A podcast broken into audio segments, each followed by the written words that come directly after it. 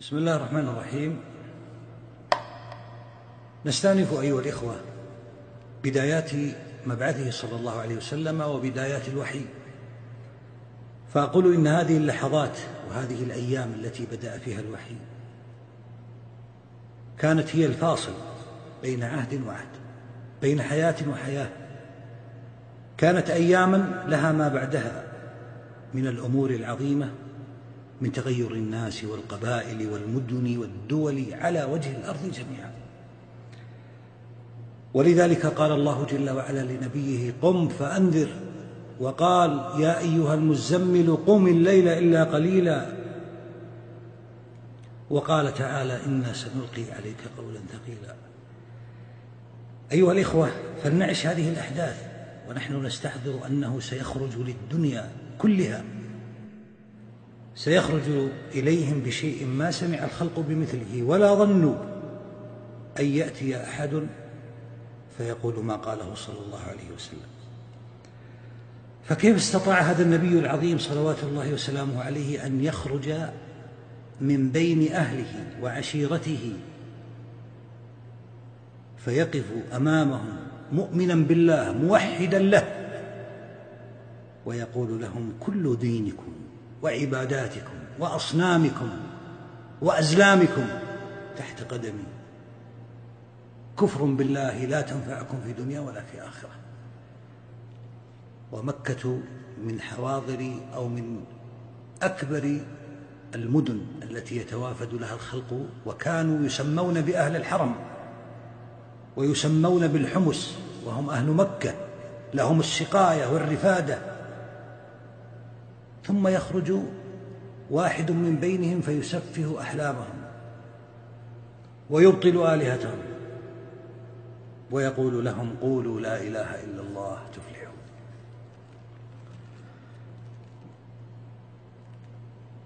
من فوائد هذه البداية أيها الإخوة أن النبي صلى الله عليه وسلم كان يذهب إلى غار حراء وهذه طبيعة النفوس المؤمنة. فإنها تبغض أشد ما تبغض.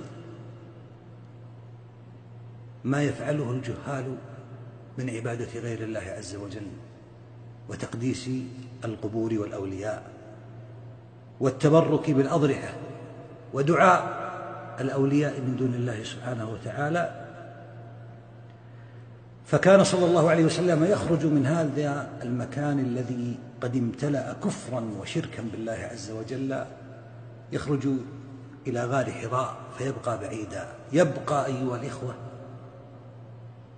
يتعبد والعبادة في وقته صلى الله عليه وسلم وقبل أن يوحى إليه كان جلها إن لم يكن كلها في شيء واحد وهو الذي يجب أن ننتبه إليه أيها الإخوة. يا أيها الإخوة يا أيتها الأخوات هذا الأمر العظيم كان النبي صلى الله عليه وسلم يخرج فيبقى في غار حراء شهرا كاملا.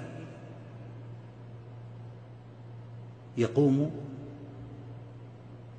متعبدا لله عز وجل شهرا كاملا بهذا الأمر.